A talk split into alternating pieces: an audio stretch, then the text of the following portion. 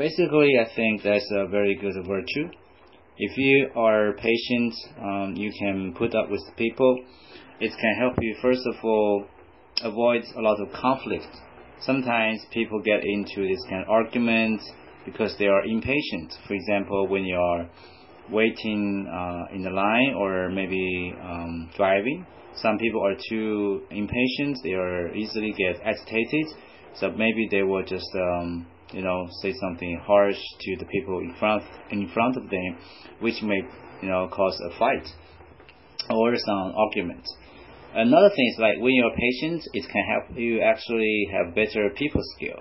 Um, you, you can be a person who would like to listen to someone patiently. You can know what they really want, need, or help, uh, and what they need uh, you to do. So in the business or in the work, uh, it is a very good interpersonal skill. Last but not least, if you're patient, it's not easy for you to make mistakes because sometimes uh, people like to do something in a hurry. But uh, we know a phrase: haste makes waste.